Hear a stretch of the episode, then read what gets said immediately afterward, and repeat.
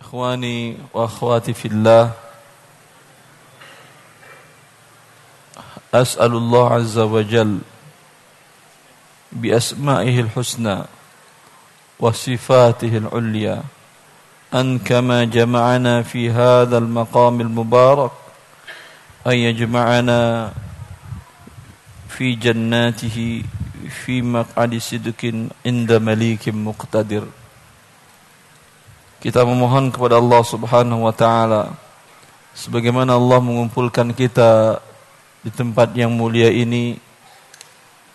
Semoga Allah mengumpulkan kita juga nanti semuanya di dalam jannahnya. Fi maq'adi sidqin 'inda malikim muqtadir. Di tempat dudukan di bawah arsy Allah azza wa jal.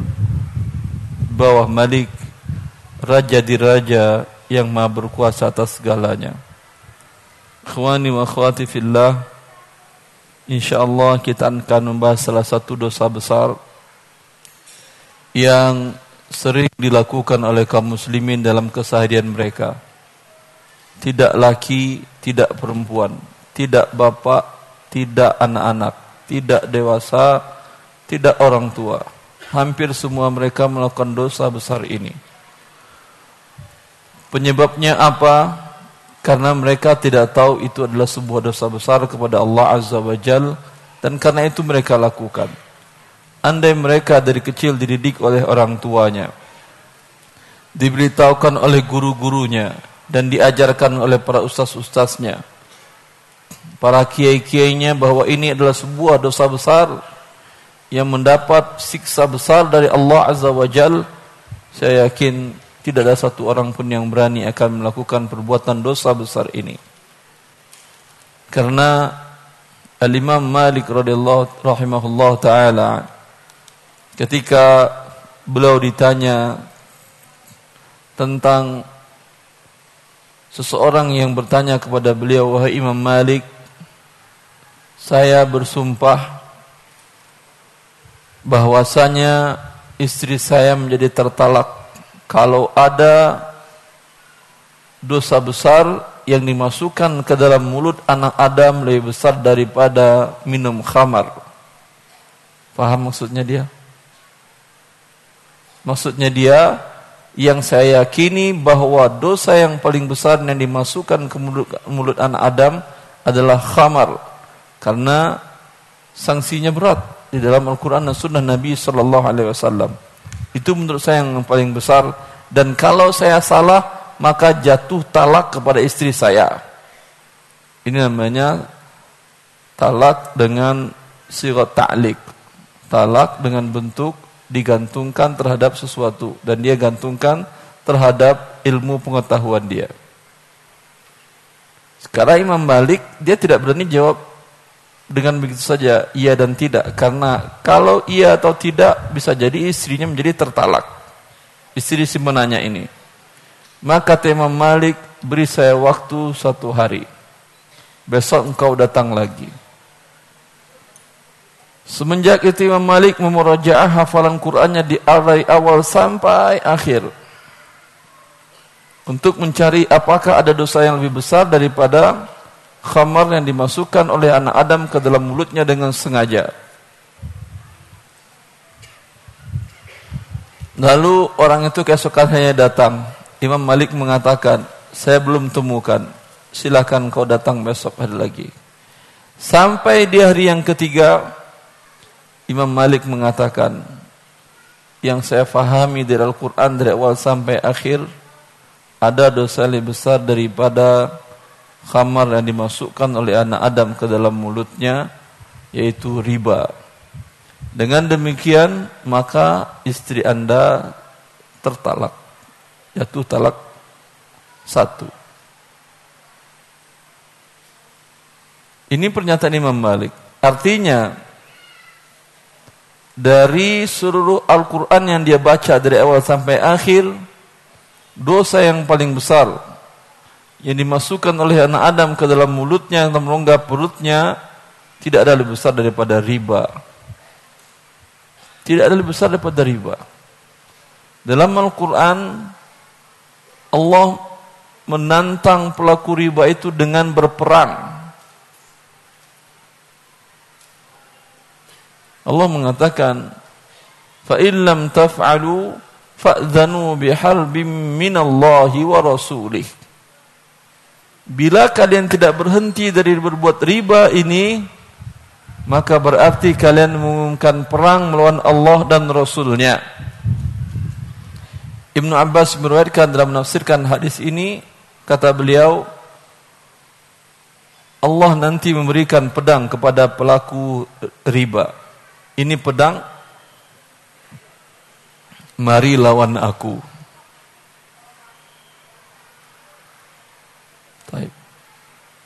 Terbayang oleh anda doksanya ini melawan Allah adu pedang.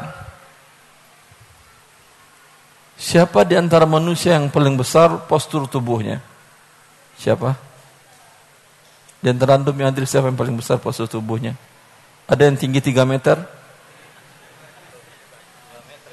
2 meter, Masya Allah. 3 sampai? 3 pun kurang masih. Baru 3 meter aja udah kurang. Antum tahu tingginya Allah berapa? Yang akan anda lawan itu tingginya berapa dia? Allah gambarkan bagaimana besarnya Allah. Maka kita setiap solat mengucapkan Allahu Akbar mulai dari takbir, takbir, Allahu Akbar, Allahu Akbar. Allah maha besar bukan secara maknawi saja memang zat Allah besar.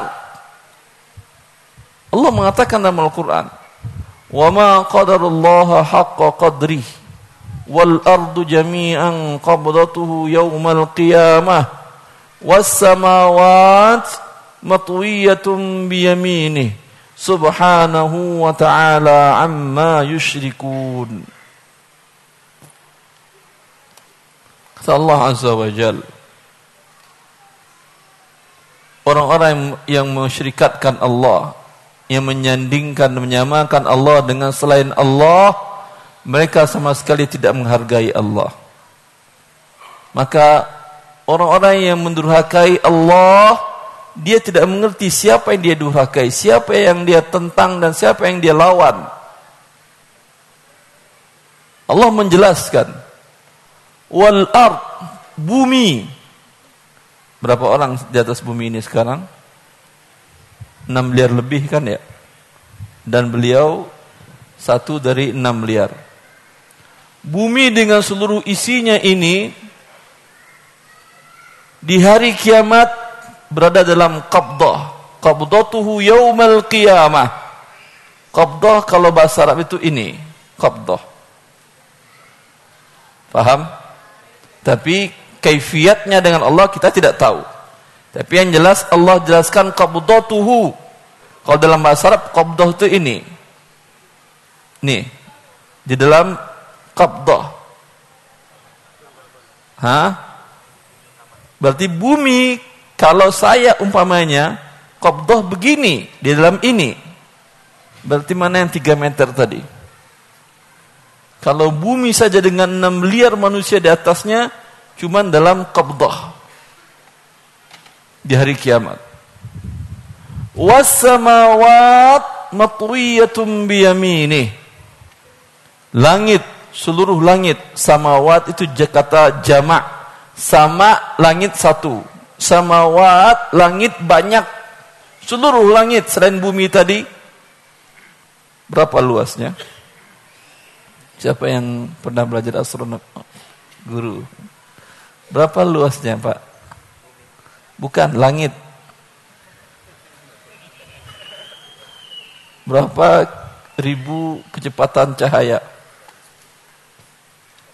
Tidak ada yang mengetahuinya matwiyatun biyamini matwiyat di dalam bahasa Arab tawa melipat saya atwi kitab saya lipat paham matwiyatun biyamini biyamin dalam bahasa Arab yamin tangan kanan.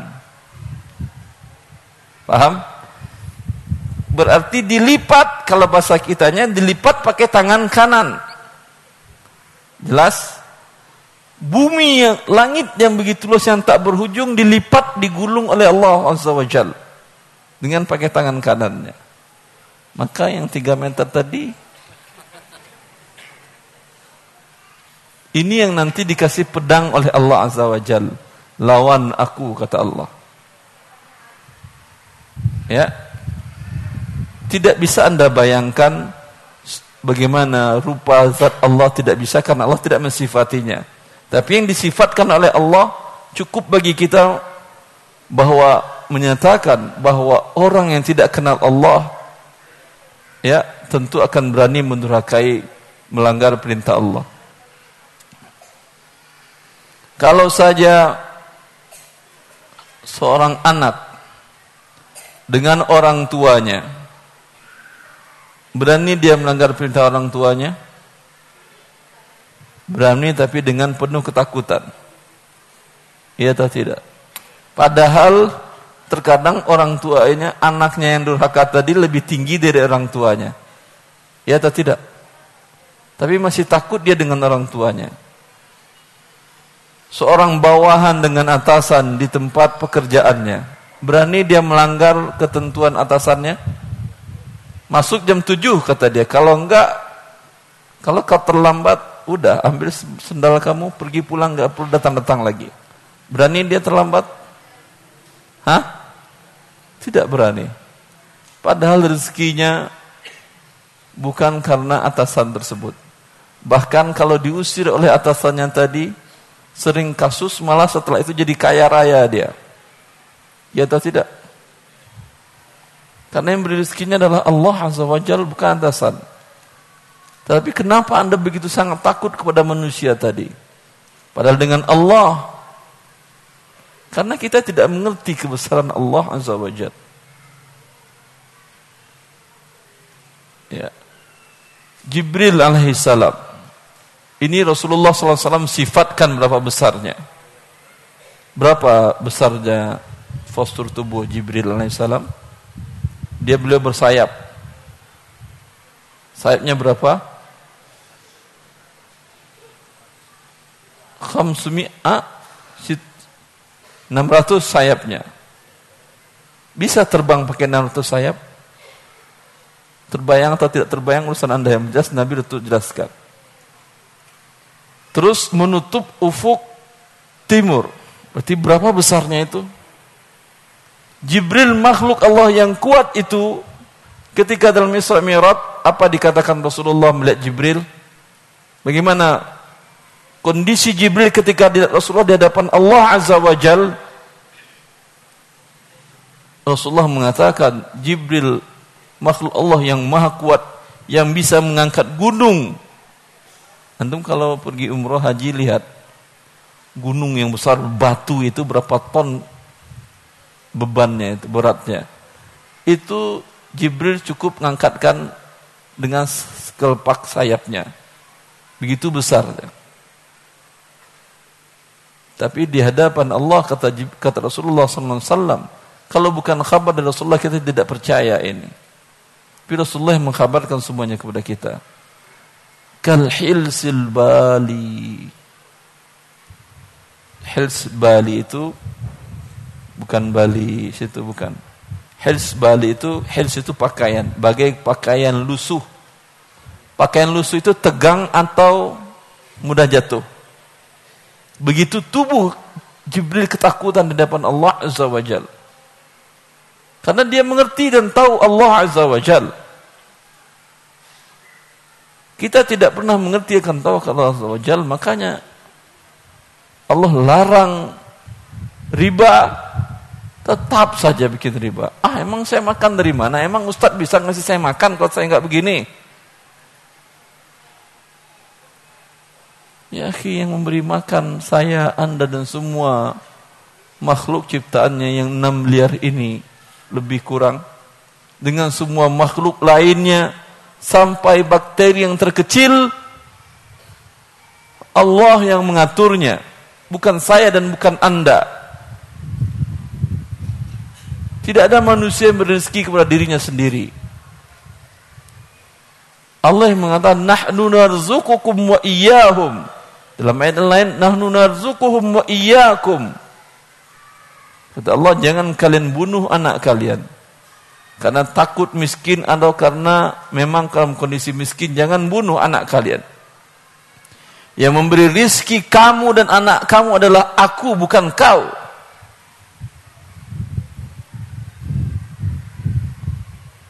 Dia bunuh karena miskin, kata satu lagi karena takut miskin.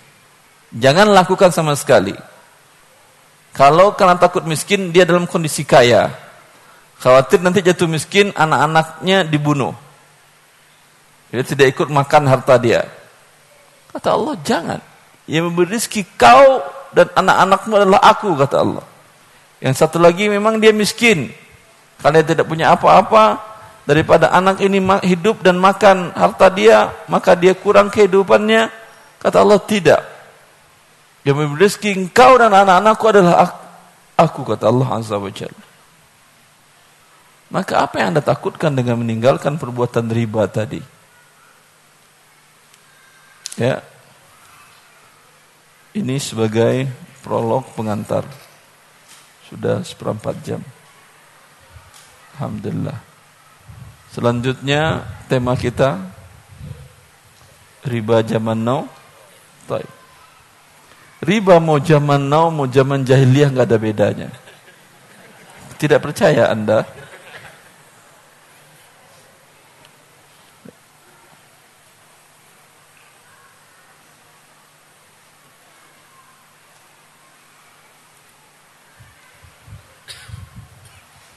Coba ada mic satu Pak Nanang.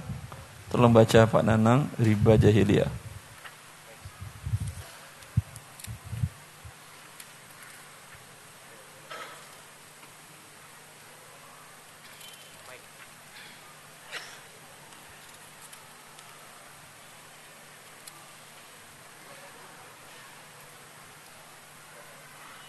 Ada mic satu.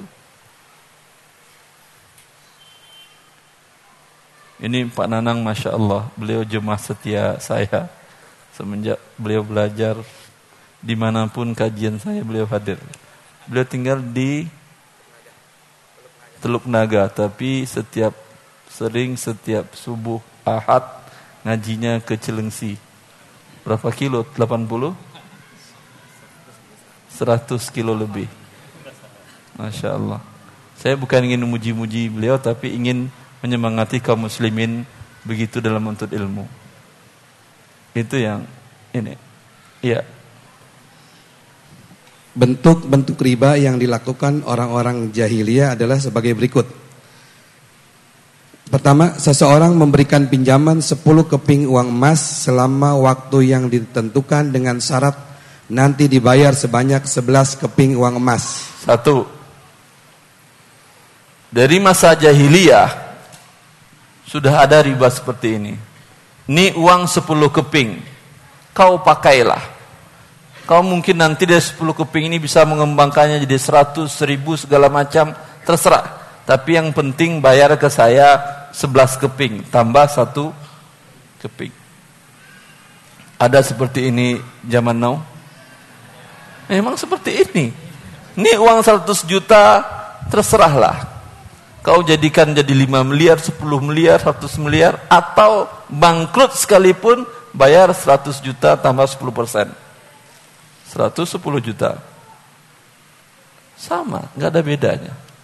Dari zaman Abu Jahal yang dosa besar itu dari sama-sama nggak ada bedanya. Walaupun masalah syirik, masalah masalah ekonomi, dia pikir sih sudah jenius bisa bikin sesuatu yang luar biasa dalam ekonomi. Enggak ada yang luar biasa. Abu Jahal pun sudah melakukan itu. Fadal, bentuk yang kedua. Seseorang meminjam 10 keping uang emas, bila jatuh tempo pelunasan dan ia belum mampu membayar, ia mengatakan, beri saya masa tangguh, nanti piutang Anda akan saya tambah. Ya, ada sekarang seperti ini? Banyak IPL Anda gimana di sini? Hah? Saya berhutang IPL sejuta sebulan. Bayar tanggal 20 akhir di akhir bulan.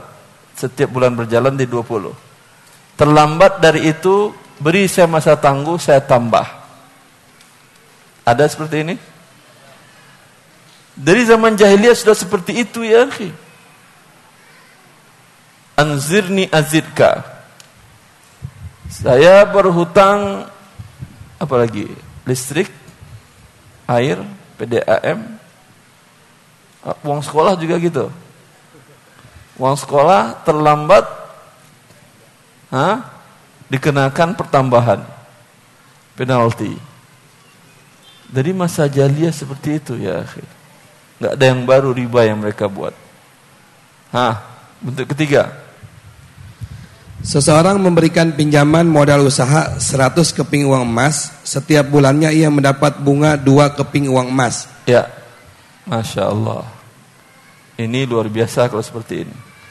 Dia bilang saya butuh 100 keping buat bisnis.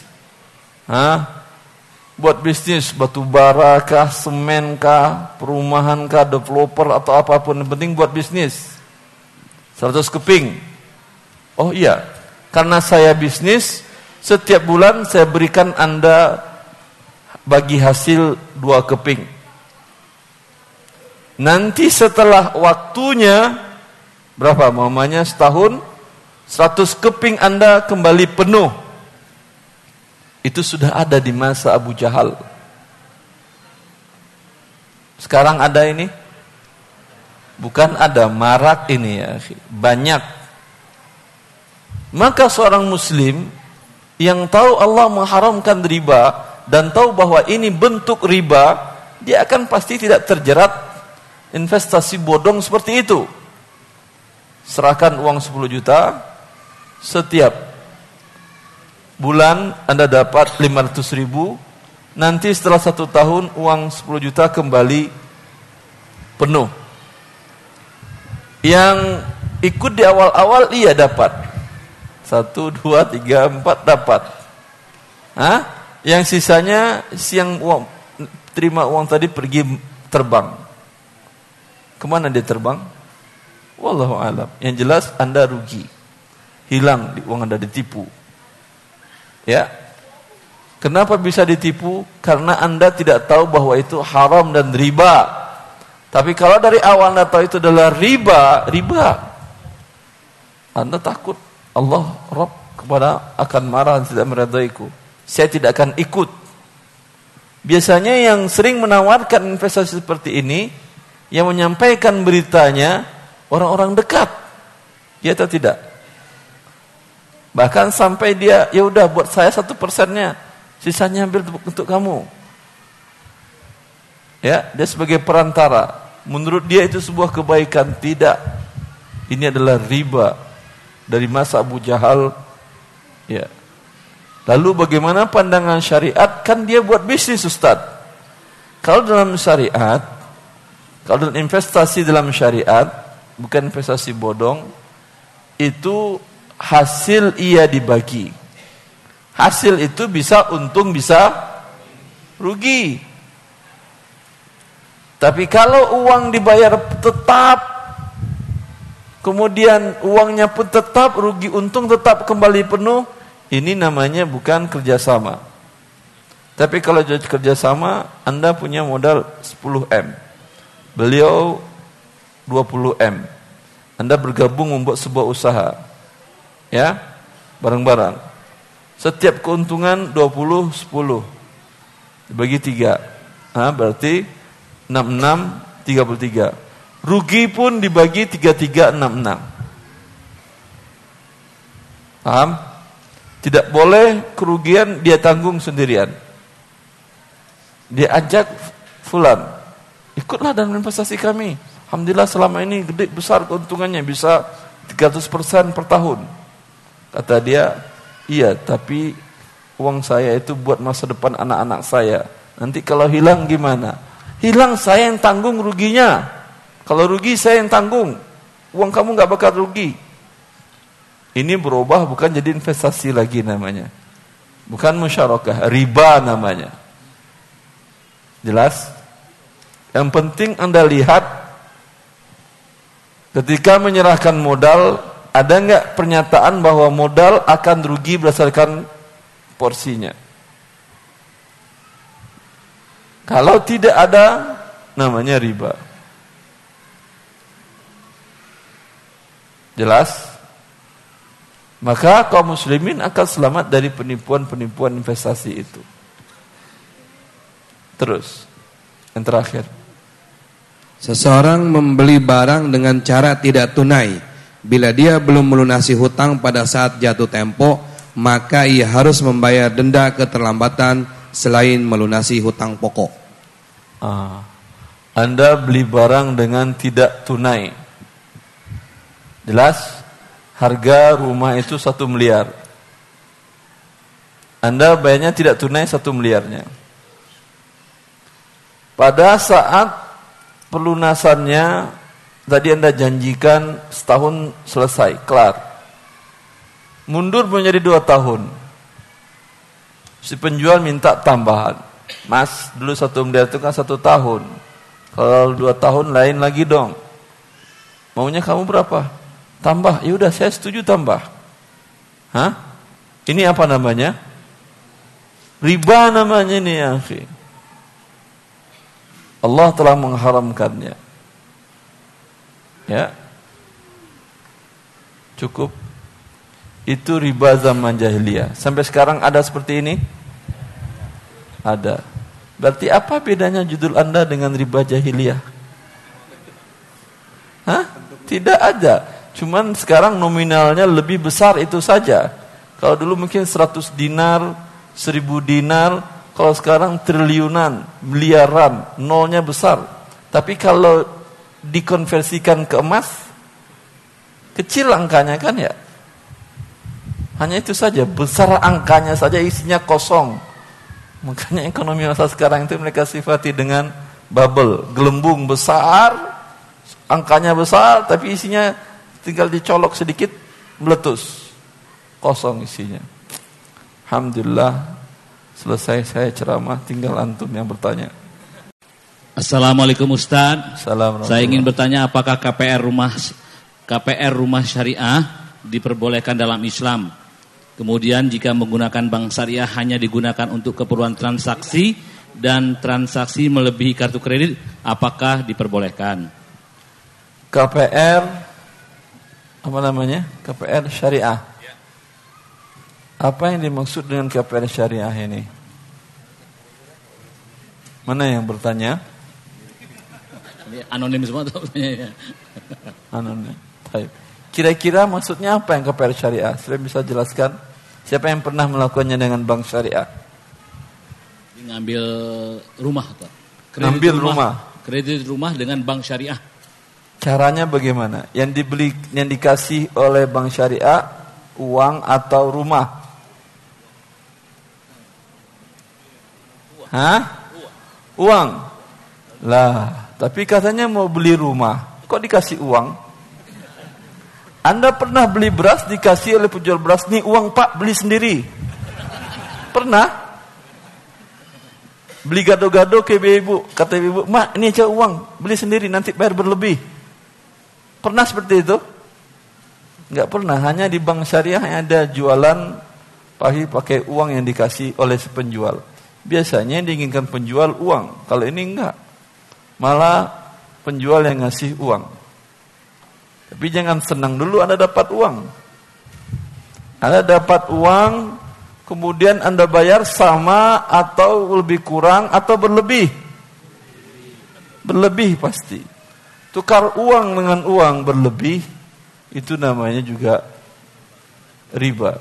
Karena Rasulullah mensyaratkan tukar uang dengan uang harus sama dan tunai. Kata Rasulullah, "Az-zahabu bil-zahabi wal fiddatu bil fiddati mislan bi mislin yadan bi yadin." Tukar uang emas dengan uang emas. Uang perak dengan uang perak harus sama dan tunai. Kalau bank ngasih Anda satu miliar, kemudian Anda pakai buat beli rumah, kemudian Anda bayar lagi ke bank 1,2 miliar atau 1,5 miliar dalam waktu 5 tahun, ini bukan KPR syariah. Ini adalah pinjaman riba. Jelas? Ini riba yang pertamanya. Riba yang selanjutnya Tadi Anda jadi bagaimana yang syariah Ustaz? Kalau yang syariah Anda beli rumah tentu dikasih rumah. Anda datang ke bank syariah, "Pak, saya mau beli rumah, KPR rumah." Ya udah, sebentar. Saya carikan dulu rumah. Spek yang Anda inginkan seperti apa? Begini begini begini begini. Dia datang hubungi pemilik dulu. Dia beli dulu. Kan mau jualan dia kan ya? Kan jual beli namanya bay' murabaha, jual beli. Setelah dapat dipanggilnya Anda, Pak, saya sudah dapat rumahnya. Kalau Anda setuju, kita buat akad jual beli tidak tunai. Dengan cara murabaha. Saya beli 1 M. Anda mau beli berapa dari saya dengan cara tidak tunai? Dia bilang, saya bayarnya 5 tahun. Ya, kalau gitu, saya jual kepada Anda 1,5 M. Ini boleh, ini betul jualan. Jelas? Ini halal. Ini betul jual rumah dibayar dengan uang tidak tunai. Kalau yang pertama tadi tidak. Kalau bank syariah ngasih uang ke Anda, bilang ke dia, saya tidak mau. Ini bukan jualan rumah namanya. Anda jualan uang. Kalau jualan uang yang syariah, harus syaratnya dua. Tidak ada pertambahan dan tunai. Berarti apa gunanya lagi? Anda kasih satu miliar, Anda beri lagi dia satu miliar. Tapi Anda terima satu miliar, Anda bayar ke dia 1,2, 1,3, 1,5, ini riba namanya. Riba nasiah. Jelas? Sama nggak dengan masa jahiliyah tadi? Pinjam uang 10 dinar, kembali 11 dinar. Rumahnya mana? Itu terserah Anda, nanti beli sendiri rumah oleh Anda. Saya wakilkan Anda untuk beli rumah. Maka ini tidak syariah. Kemudian yang syariah kedua setelah dia beli, dibuat akad dengan Anda tidak tunai. Silakan bayar DP pada waktu akad. Dalam akad klausul perjanjian jual beli rumah dengan tidak tunai tadi, tidak ada klausa yang menyatakan kalau terlambat membayar angsuran dikenakan penalti. Walaupun pakai bahasa Arab nggak merubah hukum. Karena Abu Jahal pasti pakai bahasa Arab ngomongnya. Tetap haram riba ya riba. Mereka namakan penalti itu dengan gharamatu takhir. Artinya apa? Gharama artinya denda. Takhir terlambat. Sama kan penalti. Cuman pakai bahasa Arab. Tidak akan berubah hukum. Ya. Tadi kan ada dalam riba jahiliyah. Saya pinjamkan uang 10 100 dinar. Terlambat saya berikan pertambahan. Ada tadi di masa Abu Jahal? Ada. Beliau guru sejarah juga ini akhir kepala sekolah oleh Pak Nanang ini. Masya Allah. Ya, maka jangan tertipu. Bilang ke dia, wahai bank syariah, kami sangat senang adanya bank syariah di negara Islam terbesar. Tapi kami ngerti syariah, oleh itu kami buat akad dengan anda beli rumah betul syariah. Bagaimana? Anda mau pengen gimana? Bilang ke dia, saya mau beli rumah. Speknya seperti ini, seperti ini, dua lantai, sekian gedungnya mungkin 200, tanahnya 150, jelaskan speknya. Ini uang. Enggak, saya mau rumah bukan mau uang. Itu Anda katakan wajib. Nah, kami SOP-nya seperti ini. Tapi katanya kalian syariah. Kalau syariah tentu jual rumah bukan jual uang. Kalau juga uang yang saya terima, apa bedanya Anda dengan bank riba? Maria ngasih uang juga, Anda juga ngasih uang. Tapi kalau Anda ngasih rumah ke saya, itu betul. Ya, minta seperti itu ke mereka. Kalau bilang, oh nggak bisa kami. Kalau nggak bisa ya sudah, saya pun nggak mau masuk neraka gara-gara rumah. Biarlah sampai mati saya ngontrak atau mati masuk surga. Di surga nanti saya tinggal selama lamanya di rumah yang luas bisa pakai semua berlian di dinding rumah saya. Itu yang dijanjikan oleh Allah. dan tinggal selama-lamanya di sana. Di dunia dapat penanda rumah dengan harga satu miliar tadi tapi pakai riba, berapa lama hidup di dunia? 100 tahun? Tidak ada. Anggap 100 tahun. Tapi setelah itu selama-lamanya Anda di neraka. Orang yang punya logika, punya akal tidak akan berani bermaksiat kepada Allah dalam hal ini. Gara-gara 100 tahun di dunia enak, kemudian selama-lamanya dalam kehancuran. Rasulullah mensifati tentang bagaimana utia bi an'ami ahli dunia. Dibawakan orang yang paling mendapat nikmat hidup di dunia paling banyak. Tidak pernah sakit, uangnya banyak, istrinya sehat, banyak juga, anaknya juga banyak. Ya Alhamdulillah, karena istri karena uang banyak, istri jadi banyak, anak pun jadi banyak. Alhamdulillah, tidak pernah sengsara, tidak pernah sakit. Tidak pernah mengeluhkan seluruh ekonomi cukup. Hidup dengan lama di dunia. Lalu didatangkan dia dan dicelupkan ke neraka sesaat. Dikeluarin lagi. Ditanya kepada dia. Pernah ingatkah engkau bahwa di dunia itu hidupnya enak? Lupa dia. Bahwa dia pernah hidup enak. Hanya sesaat dicelupkan ke neraka dan sebaliknya. Didatangkan orang yang paling buruk nasibnya di dunia dan dicelupkan ke surga satu celupan kemudian diangkat ditanya dia pernahkah engkau merasa hidup tidak enak di dunia lupa dia maka orang yang jenius orang yang pintar dan berakal tidak mau mengganti sesuatu yang abadi dan kekal dengan sesaat di dunia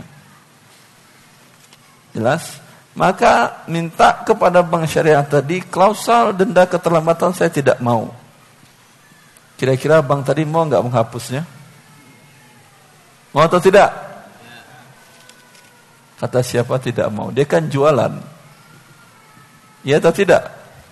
Kalau dia nggak mau, saya bilang saya nggak jadi beli. Selesai urusan. Anda kan tahu penyakit Anda. Sering saya gambarkan ya ikhwan. Orang yang tahu penyakit dirinya dia selamat Orang yang tahu bahwa dia sakit gula, ketika disodorin air, pasti dia tanya, ini ada gula atau tidak? Iya atau tidak? Kalau pakai gula jadi nggak diminum. Walaupun yang menyodorkan adalah DKM atau siapa punya darah ditolak. Iya atau tidak? Karena dia tahu penyakit dirinya. Belanja juga begitu dia. Dia kolesterol, asam urat, penyakit gula, macam-macam. Ketika dia beli bakso, tentu dia bilang darah tinggi. Pak, beli bakso, nggak pakai garam, nggak pakai mie kuning, nggak pakai apa lagi. Hah? Kuah, nggak pakai kuah, baksonya aja. Kan beli bakso. Mau nggak tukang baksonya jual? Mau apa tidak? Mau.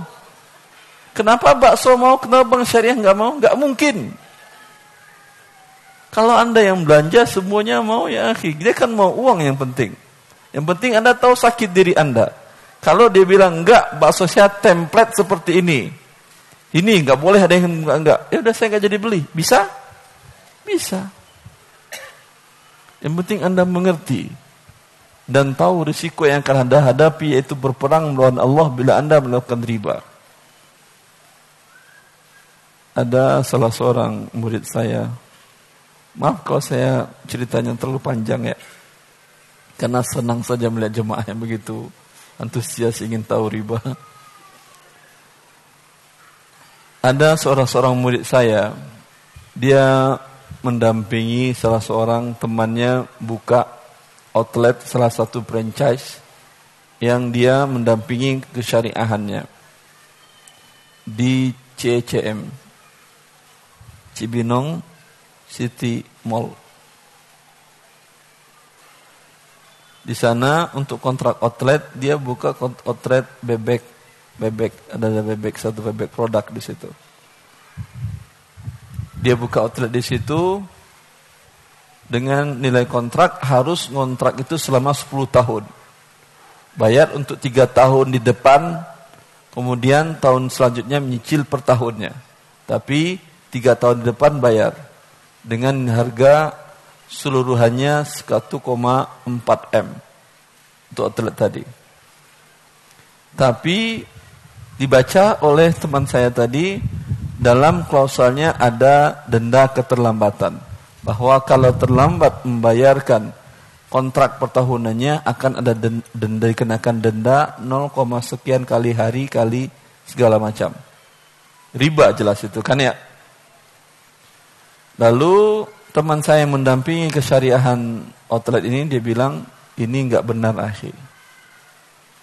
Lalu teman itu nelfon saya, kata teman kata yang punya outlet, gimana kata dia, di sini non muslim yang punya, masa kita ngomong masalah riba-riba segala macam.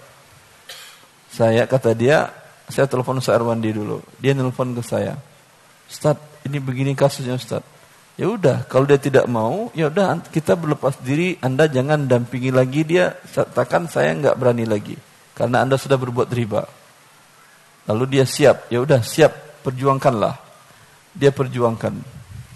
Datang dia ke manajemen mall tadi. Kata dia, Pak, saya nggak mau klausal denda keterlambatan ini karena ini riba, bukan apa-apa. Ya, saya insya Allah pasti bayar. Cuma saya takut dengan azab Allah dalam riba. Saya nggak mau ini klausal ini. Tolong dihapus. Ya, Terus kata yang punya kata manajemennya, lalu nanti kalau anda nggak bayar bagaimana? Kenapa nggak bayar? Ini kan tiga tahun pertama kami sudah bayar cash. Ya, kalau tiga tahun pertama kami sudah bayar cash, berarti selama tiga tahun kami tidak akan terlambat. Dan anda simpanlah itu. Setiap tahunnya kami bayar. Artinya tiga tahun sudah dibayar, tiga tahun pertama. Tapi dia bayar lagi on yang keempat. Hah? Dianggap tahun pertama yang tiga ini simpanan. Berarti tidak akan terlambat selama tiga tahun kan ya? Artinya kalau tiga tahun terlambat masih ada cadangan dia. Tolong hapuskan kata-kata klausul riba itu ada denda keterlambatan. Tapi dasar kafir ya kafir. Non muslim dia, dia bilang enggak bisa bisa dihilangkan. Lalu kata teman saya ini, mana menurut mall ini? Saya ingin bicara. Saya dia, ini nomor WA-nya. Di WA oleh teman saya, saya minta tolong buang klausul ini karena mengandung unsur riba dan ini haram dalam agama kami. Ya. Kalau Anda tidak setuju, ya, maka kontrak 1,4 M saya batalkan. Kira-kira apa jawaban dirutnya? Ya udah Pak setuju, buang aja, buang aja kata dia. Daripada 1,4 M hilang, cuman merubah satu kata, udah buang aja Pak. Ada lagi Pak yang mau dibuang kata kata dirut. Yang penting Anda ngerti penyakit Anda ya akhi. Jelas? Ini yang penting hidup sebagai muslim dan muslimah. Kita mengerti penyakit kita apa pun diminta oleh orang, saya tidak mau menggadaikan, menukar dunia yang sebentar ini dengan neraka yang sekali injak di kaki Anda, mendidih kepala Anda. Tahu arti mendidih itu? Bukan mencair loh. Ya. Kalau dari benda padat mencair, itu berapa panasnya itu? Dan kali itu langsung, ini tidak ada jarak 2 meter. 2 meter, 3 meter, 2 meter 10 untuk ada Bukan saya itu maksud umpamakan yang tertinggi. Dengan jarak 2 meter 10, ha, tetapi bukan mencair, mendidih. Benda padat mendidih.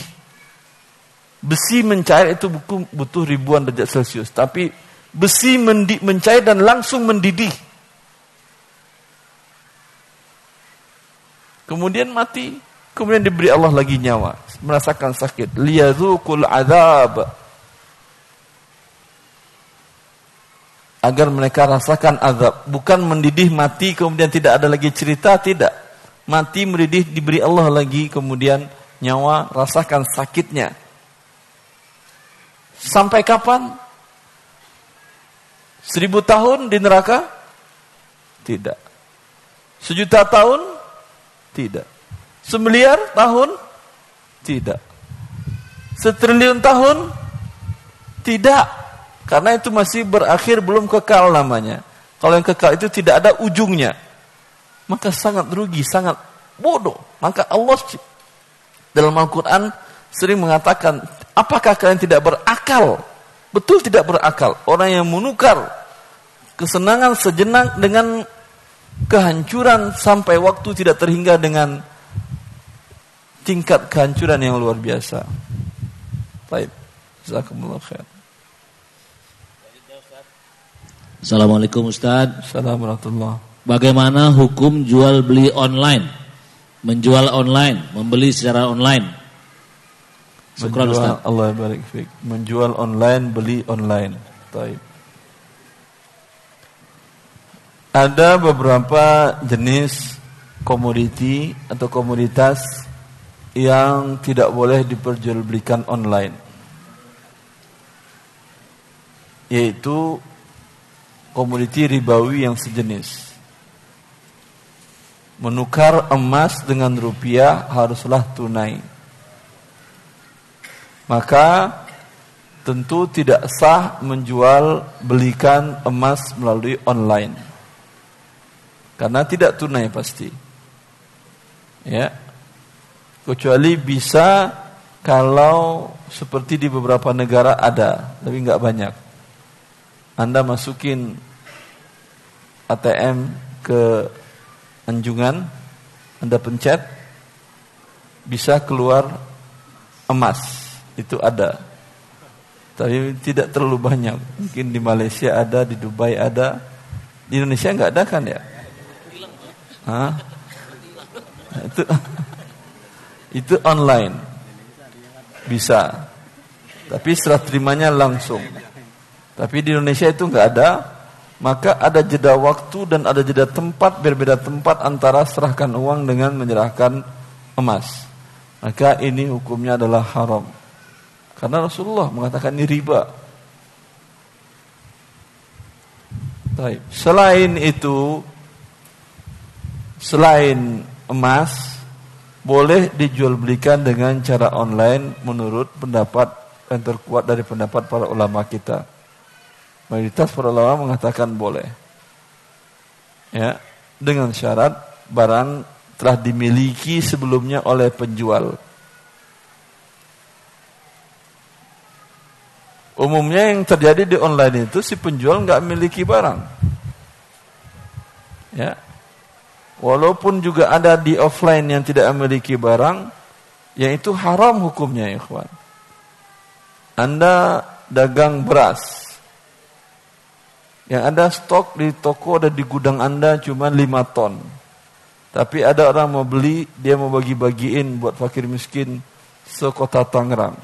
Dia ingin beli 10 ton beras itu. Dia ingin beli dari Anda. Kira-kira Anda jual 10 ton atau 5 ton? Hah?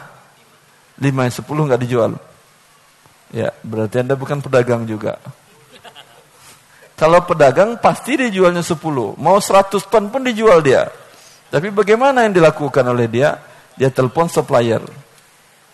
Ya atau tidak? Ada 100 ton pak? Ada. Saya bayar ya pak? Cash, bayar cash. Kemudian langsung dijualnya ke orang di depannya. Belum dia serah terima. Ya, maka ini barang belum dimiliki, sudah dijualnya, ini pun hukumnya haram dan riba. Karena hakikatnya adalah tukar uang dengan uang ini. Dibayarnya uang ke supplier, cash, diterima uang di sini berlebih. Karena beras masih di tangan supplier.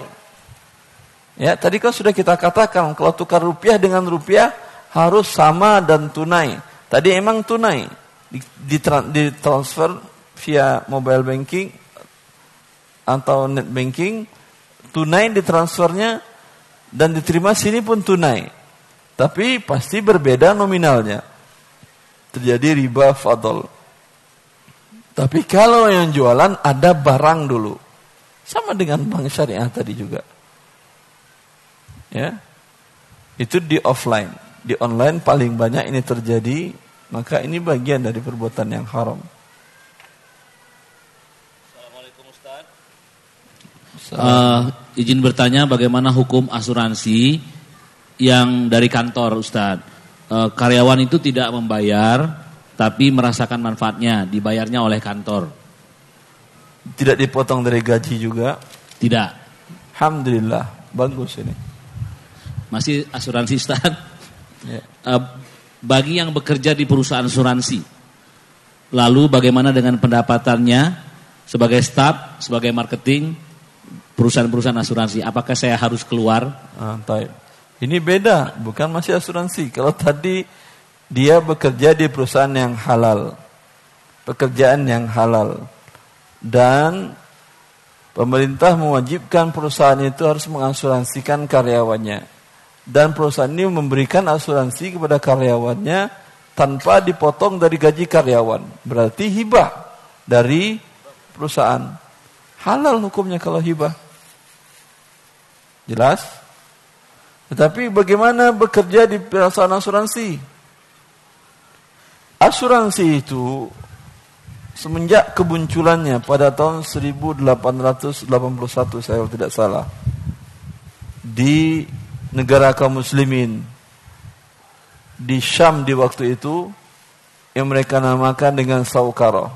Karena yang membuatnya pertamanya adalah asuransi laut yang dibuat oleh para pedagang Italia, Roma. Di mana kaum muslimin beli barang dari Roma, kemudian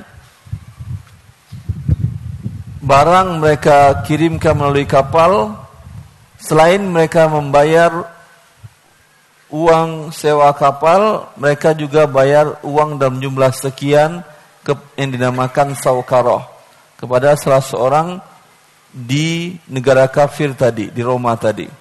Dan perusahaan ini punya orangnya di negeri kaum muslimin di Syam. Ya, di Damas di Dimash. Bila di tengah jalan namanya saukaro.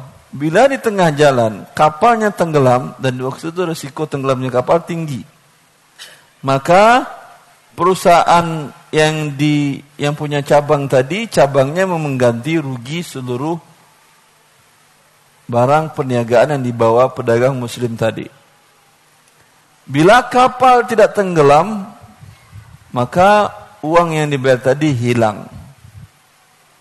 Ya, namanya tadi saukaro. Ditanyakan kasus ini kepada mufti kaum muslimin di khilafah waktu khalifah khalifah di waktu itu itu mufti Hanafi yang bernama Ibnu Abidin dalam beliau tuliskan dalam bukunya Raddul Muhtar beliau mengatakan hadza ilzamu ma lam yaltazim ini mewajibkan orang untuk membayar yang tidak merupakan kewajiban dia untuk membayarnya Kan bukan dia yang menenggelamkan kapal. Kenapa harus dia yang bayar? Paham? Kan dia hanya bayar uang saja. Maka beliau telah mengharamkannya.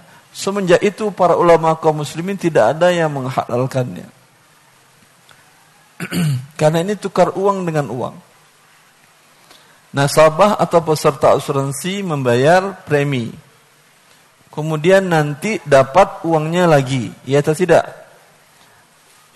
uangnya berbeda uangnya tukar menukar uang tidak tunai dan kalau terjadi klaim lebih besar daripada uang yang dia bayar dia bayar umpamanya asuransi apa kendaraan 10 juta untuk satu tahun umpamanya kalau mobilnya ditabrak atau menabrak ya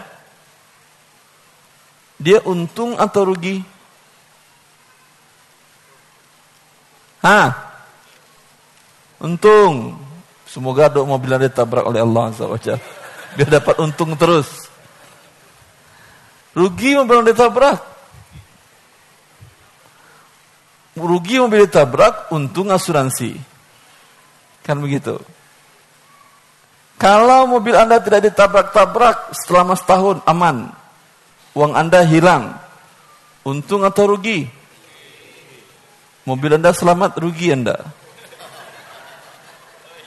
Oh iya, baru sadar Anda. Hah? Apalagi asuransi jiwa. Anda tidak mati. Hah?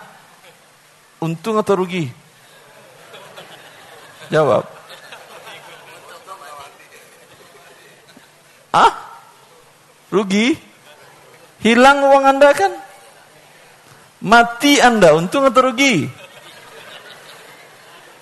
Yang untung istri Anda atau suami Anda.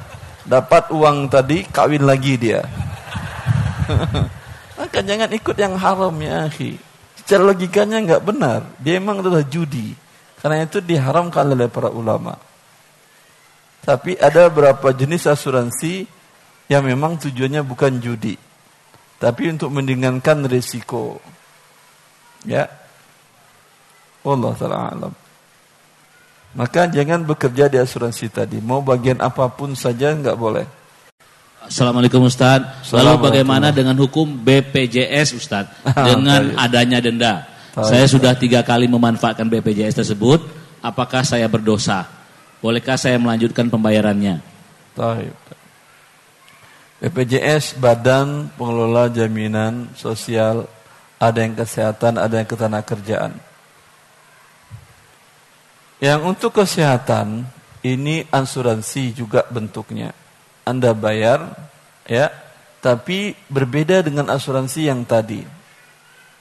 Kalau yang tadi Anda bayar, tidak sakit Anda rugi. Kalau ini tidak, nggak sakit Anda pun untung. Kenapa untung? Karena uang Anda dipakai oleh fakir miskin yang nggak bayar. Dia bayar atau tidak fakir miskin? Nggak bayar. Jadi nggak sakit Anda jangan iri.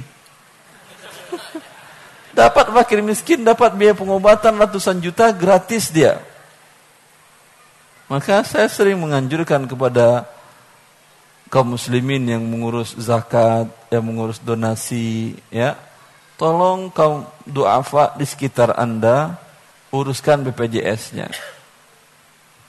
Ketika mereka sakit, ya, Anda tidak perlu memberikan donasi, tinggal membawanya ke rumah sakit dan dia dapat pelayanan penuh sampai ratusan juta pun gratis. Tapi para duafa dan fakir miskin itu kadang KTP pun mereka nggak punya. Kakak pun nggak tahu dia cara ngurusnya. Maka anda yang tolong nguruskan. Jangan nanti ketika sakit baru anda uruskan, dia kan nggak langsung aktif kan ya. Jadi repot. Mumpung mumpung sekarang uruskan gratis dia tanpa bayar premi, tanpa bayar keikutsertaan dan gratis. Dan itu yang pernah saya katakan ketika saya diminta Kompas TV diskusi dengan pihak Dewan Syariah Nasional yang mereka ingin membuat BPJS syariah. Saya katakan BPJS yang ada ini lebih syariah daripada asuransi syariah. Asuransi syariah, ada nggak pesertanya yang miskin gratis? Ada atau tidak? Tidak ada. Ini yang fakir miskin dan duafa gratis dan dapat pelayanan berapapun jutanya. Ya atau tidak? Lebih baik, lebih syariah dari yang syariah. Maka jangan dibuat-buat lagi isu untuk membuat BPJS syariah segala macam. Ya ini udah syariah. Tinggal lagi ya denda keterlambatannya dibuang. Dulu alhamdulillah sempat hilang denda keterlambatannya.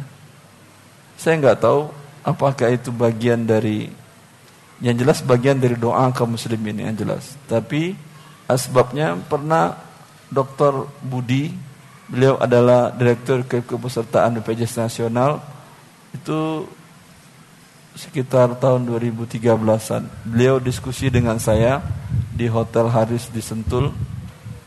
Beliau minta, Ustadz, BPJS apa yang perlu diperbaiki? Saya berkatakan hilangkan denda keterlambatannya. Ya. Tapi itu tujuannya untuk membuat orang disiplin Ustaz. Enggak mungkin membuat disiplin orang dengan riba. Apa enggak punya cara lain, tools yang lain untuk membuat dengan cara yang halal. Ya, lalu bagaimana caranya Ustaz? Yang enggak ikut langsung putuskan, yang enggak bayar langsung putuskan. Seperti listrik. Listrik yang pasca bayar terlambat ada denda. Ini riba. Mana lebih disiplin yang pasca bayar yang pakai riba dengan yang prabayar tak pakai riba, langsung padam. Mana lebih disiplin? Yang pakai riba atau tanpa riba? Tanpa riba, selesai urusannya sudah. Iya yang pakai prabayar. Itu nggak pakai riba kan? Terlambat nggak ada dendanya, langsung padam. Kan membuat orang lebih disiplin. Nggak mungkin yang riba membuat orang disiplin, saya katakan. Dia katakan, saya akan usahakan Pak Ustadz. Tapi yang namanya hal seperti ini butuh persetujuan presiden, butuh persetujuan DPR dan segala macam. Tapi tetap akan saya perjuangkan. Dan Alhamdulillah pernah berapa lama hilang. Itu dari aturan. Tapi kemudian belakangan muncul aturan walaupun ada denda tapi lebih mengecil. Yaitu bila terlambat membayar dan saat itu juga di keikutpesertaannya kemudian bila diaktifkan kembali dan digunakan untuk rawat inap dikenakan denda. Berarti kalau bukan rawat inap ada denda? Tidak. Hanya untuk rawat inap saja. Lebih mengecil skupnya lebih tetapi yang riba tetap riba. Walaupun 0,0001 riba tetap riba. Ya. Tinggal sekarang antum anda yang minta. Minta ke BPJS buang riba itu. Selesai kami jadi ikut serta semuanya udah. Fikum. Berbeda kemungkin anda ada yang pejabat ada yang walaupun bukan pejabat tapi tetangga pejabat yang mendatangani riba tadi bilang ke dia atau mungkin teman dekat dari yang mendatanganin akad riba tadi bilang ke dia pak buang ribanya pak anda tidak tahu mungkin gara-gara itu anda menyelamatkan ratusan juta umat Indonesia ini dari perbuatan riba. Tetapi qadar Allah masyafa'al sampai sekarang boleh digunakan BPJS tadi. Tapi bagi siapa? Bagi fakir miskin. Karena bagi mereka tidak ada riba. Karena mereka nggak bayar. Kalau nggak bayar mungkin nggak terlambat. Tidak ada denda keterlambatan kan ya? Alhamdulillah bagi mereka halal. Jelas? Bagi kita peserta yang dibayarkan oleh perusahaan juga tadi sudah dijelaskan hukumnya. Boleh, nggak ada masalah. Tapi yang dipotong dari gajinya atau peserta BPJS mandiri. Ya. Yang mandiri ini sebaiknya kalau yang mandiri jangan ikut dulu. Karena masih ada denda tadi. Kecuali Anda dalam kondisi berat. Apa kondisi berat tadi? Perkiraan biaya rumah sakit 100 juta. Anda tidak mampu. Pun kalau mampu harus jual rumah, jual motor. Dan itu susah hidup Anda setelah itu. Berarti Anda statusnya fakir miskin. Ya udah, ambil saja ya yang berbayar karena miskin pun nggak nggak bisa karena nggak mungkin anda surat terbitkan surat KTM punya rumah punya mobil punya motor tadi anda nggak mampu berarti statusnya anda pun nggak mampu maka ambil dan gunakan asuransi tadi PJS tadi jelas siapa lagi sekarang yang Mandiri jangan dulu, tapi yang sudah ikut jangan hentikan karena kalau Anda hentikan langsung kena riba. Teruskan aja. Karena 2019 semua warga negara Indonesia akan diwajibkan ketika itu tidak ada dosa lagi bagi kita berpindah kepada yang mewajibkan. Jelas? Kenapa mereka wajibkan? Gak mungkin kita bisa mengurus sesuatu yang berhubungan dengan negara KK nggak akan keluar, KTP nggak akan keluar, SIM nggak akan keluar kalau tidak ada keikut pesertaan BPJS tadi. Maka kan darurat namanya. Darurat kita sudah nggak berdosa, alhamdulillah. Allah barik. Selanjutnya Ustaz, Assalamualaikum. Assalamualaikum. Uh, saya menabung di salah satu bank. Lalu ada simpanan yang disebut dengan dana pensiun. Setiap bulan simpan uang berapa saja terserah. menurut orang bank ini simpanan adalah bagi bagi untung usaha. Apakah keuntungan atau kelebihan dari simpanan saya itu termasuk riba? Bagi untung usaha nggak ada masalah, tapi kalau usahanya rugi, dibaginya atau tidak? Kalau tidak namanya tadi apa? Riba. Jangan terima. Tapi kalau dia bilang bagi untung dan rugi, ha itu baru betul.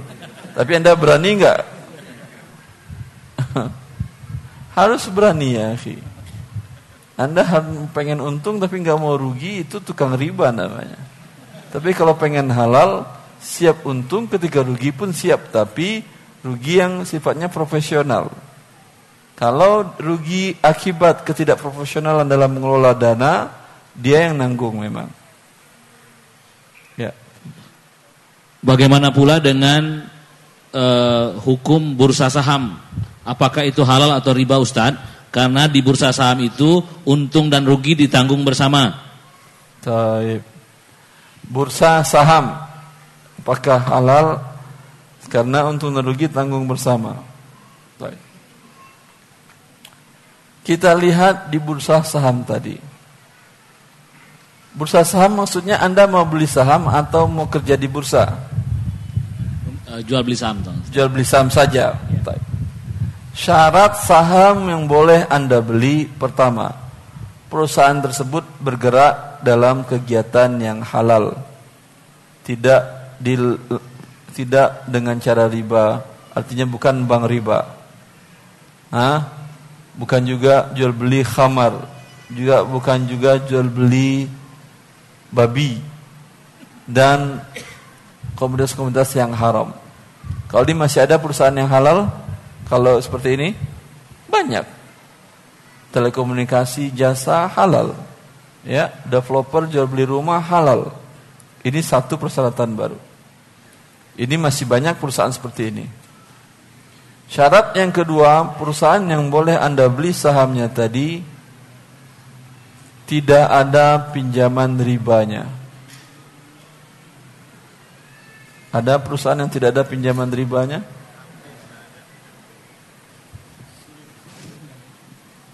Ada atau tidak? Bukan sulit jawabannya. Ada atau tidak? Ada perusahaan beliau, anda punya perusahaan? Gak pakai riba kan? Hah? Tapi kan gak masuk bursa bulan anda.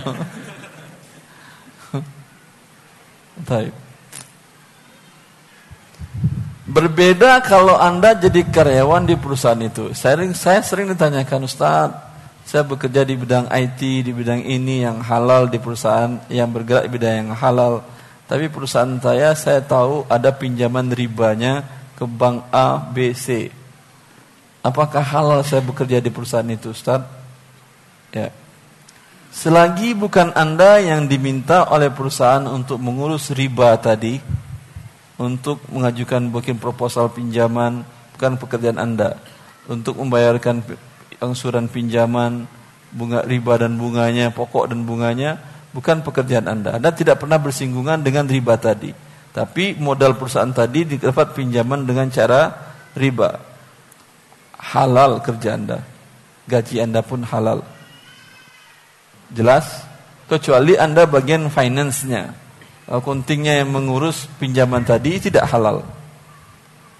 Bilang ke perusahaan, saya akan kerjakan semuanya dengan proporsional kecuali mengurus pinjaman riba dan menyelesaikan pinjaman riba saya nggak mau. Kalau perusahaan masih menerima Anda sebagai karyawan di finance-nya boleh, di akuntannya boleh. Kalau tidak tidak. Jelas ini? Tapi kalau Anda membeli saham perusahaan tadi yang ada pinjaman riba itu lain kasusnya. Karena kalau Anda membeli berarti Anda memiliki saham di sana. Berarti Anda sebesar saham Anda menyetujui kredit riba tadi. Ya atau tidak? Ini syarat yang kedua halal, agar halal. Ada perusahaan seperti ini, mungkin ada satu atau dua. Syarat yang ketiga ini berbeda dengan syarat yang dikeluarkan yang kedua tadi berbeda dengan DSN ya. Kalau DSN mengatakan selagi pinjaman modal perusahaan untuk pinjaman tadi dengan cara riba tadi di bawah 45% dari keseluruhan modal itu mereka mengkategorikan perusahaan ini masih perusahaan halal. Jelas ini? Jelas? Tapi ini tidak bisa diterima oleh akal dan naluri seorang muslim. Masa riba di bawah 45% halal? Hah? Bagaimana kalau saya bikin bakso? Yang 55%-nya dari daging halal, 45%-nya dari daging babi, lalu diolah-olah. Makan tuh. Halal? Tapi fatwanya begitu, apa boleh buat? Baca Anda fatwa tentang perusahaan saham halal tadi. Kalau fatwa dari ulama internasional mengatakan tidak boleh walaupun pinjaman riba tadi ada sedikit. Dan bahkan walaupun tidak ada pinjaman riba tapi ada dalam akta pendirian perusahaan. Klausa yang berbunyi dalam permodalan bahwa perusahaan dibolehkan ketika membutuhkan modal ketika kekurangan modal dibolehkan untuk mengajukan kredit dalam bentuk kredit ke bank konvensional berarti dibolehkan dia minjam dengan riba walaupun realnya tidak sedang nol pinjaman ribanya dalam pembukuannya tapi ada klausa ini tidak boleh anda beli saham perusahaannya karena anda menjadi pemilik Allah mengharamkan riba dengan klausal ini anda berarti anda setuju riba Kan bangkang namanya itu, ya atau tidak? Hah? Ingat yang anda lawan ini siapa? Allah yang telah kita jelaskan di awal tadi. Cukup saham tadi, masih boleh kerja di saham tadi? Beli saham masih boleh berarti? Ya udah keluar, ngapain saham yang anda beli? Lihat perusahaan teman anda, saudara anda, kerabat, teman dekat, tetangga, yang anda tahu, masya Allah perkembangannya bagus, tawarkan ke dia daripada anda taruh uang di bawah kasur, ya tawarkan ke dia saya ada 5 miliar. Selama ini dia tidur di atas 5 miliar. saya ada 5 miliar, ya perusahaan kamu bagus, saya ingin tambahkan modalnya 5 miliar. Untung sama untung kita rugi sama rugi kita. Ini saham atau tidak namanya? Saham juga. Ya, Anda yakin dengan teman ini dengan dari kecil dia orangnya jujur, jujur, nggak pernah bohong. Insya Allah nggak macam-macam dengan uang Anda. Alhamdulillah, teman terbantu dapat tambahan modal 5 miliar, uang Anda pun berputar. Berputar itu artinya naik turun kan. Terkadang rugi, terkadang naik, terkadang untung, terkadang turun. Itu yang saya berputar. Allah taala alam. Terus. Ustadz, saya sudah berusaha untuk melunasi hutang dan riba saya. Masya Allah. Tapi tidak pernah ketemu jalannya. Selalu ada hutang terus dan riba, hutang dan hutang lagi. Saya sudah berusaha, tapi saya takut sekali kalau Allah murka kepada saya karena saya terus masuk ke dalam riba dan terus berhutang. Mohon solusinya Ustaz.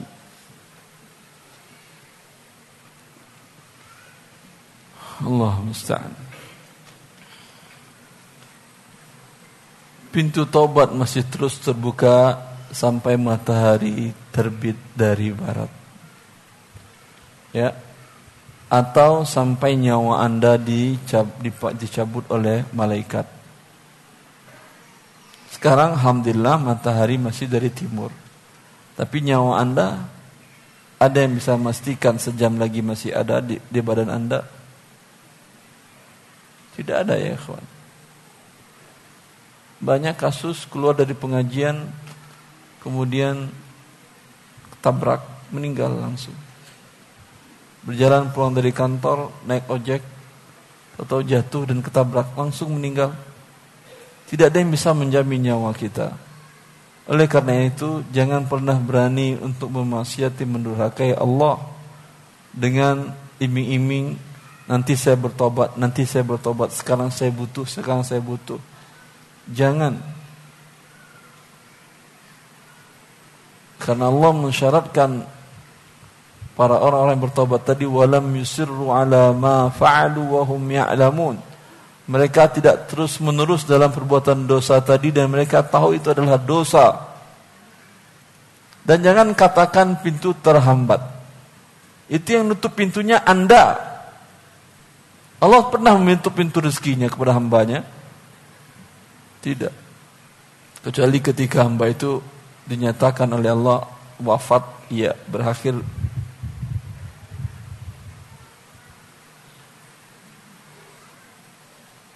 hatta tustakmala rizqahu wa ajaluhu.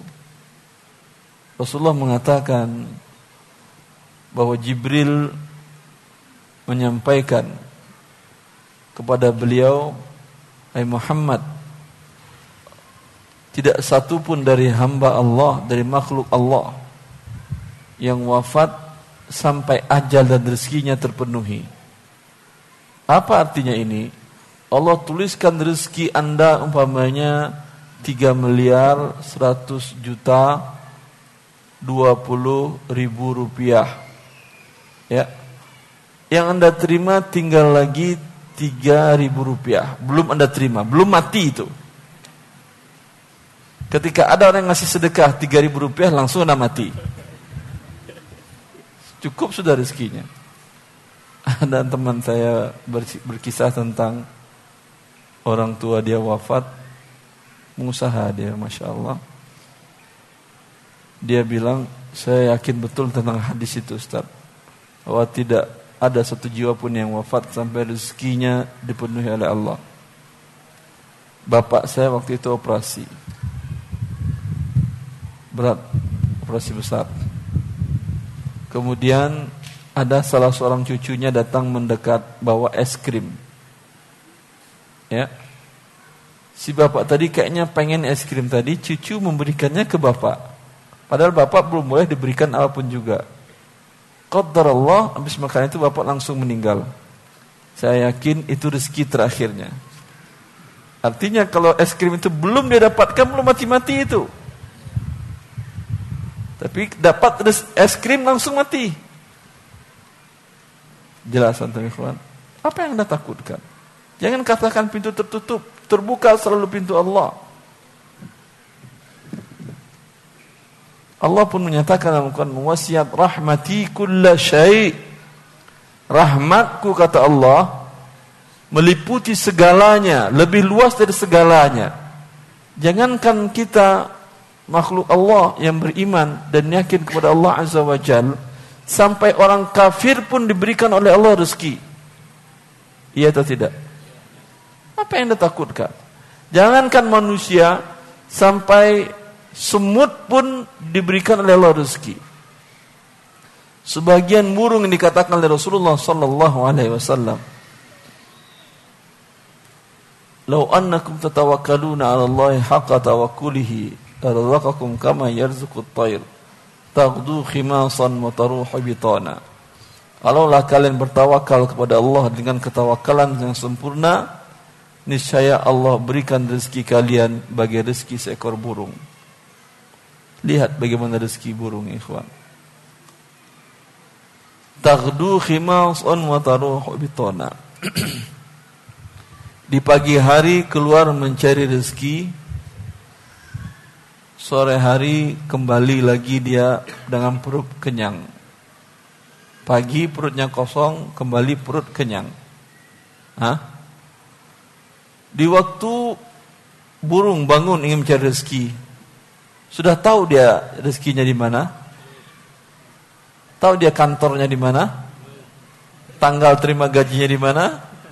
Enggak tahu ya, sih. Dia terbang saja entah ke mana. Lalu siapa yang menunjukkan rezekinya? Ada di dalam ulat di bawah pohon itu, meluncur begitu. Hah? Pakai apa ya? Pakai radar dia? Pakai GPS dia cari apa? Belatung? Pakai GPS? Enggak. Siapa yang menunjukkan ini kepada mereka? Allah. itu burung yang nggak pernah sekolah. Antum S1 dari SD, S2, SD langsung S2 enggak, SD, SMP, SMU, banyak sekolahnya takut mencari rezeki. Mending jadi burung nggak sekolah. burung S-nya berapa dia? Nggak ada. Terbang ribuan kilo, Allah tentukan rezekinya di sana. Makanya di dalam surat yang sering dibaca oleh Imam Sabbihisma rabbikal a'la alladhi khalaqa fasawwa walladhi qaddara fahada. Kata Allah, besarkanlah, agungkanlah, sucikanlah Rabbmu yang maha tinggi yang menciptakan dan menyempurnakan ciptaannya. Itu alladzi khalaqa fasaw walladzi qaddara fahada dan yang menentukan dan menunjukkan.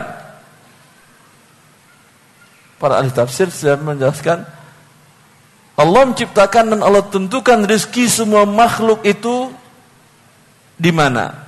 Dan Allah mengatakan cari ke sana, cari yang menunjukkan anak sampai ke sana. Coba.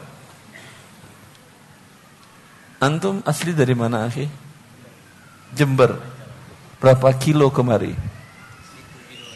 Dalam rangka mencari rezeki atau sekedar mendengar kajian? Mencari rezeki. Siapa yang menentukan rezeki Anda seribu kilo di sini? Allah. Jelas? Kenapa Anda nggak cari rezeki di Jember aja?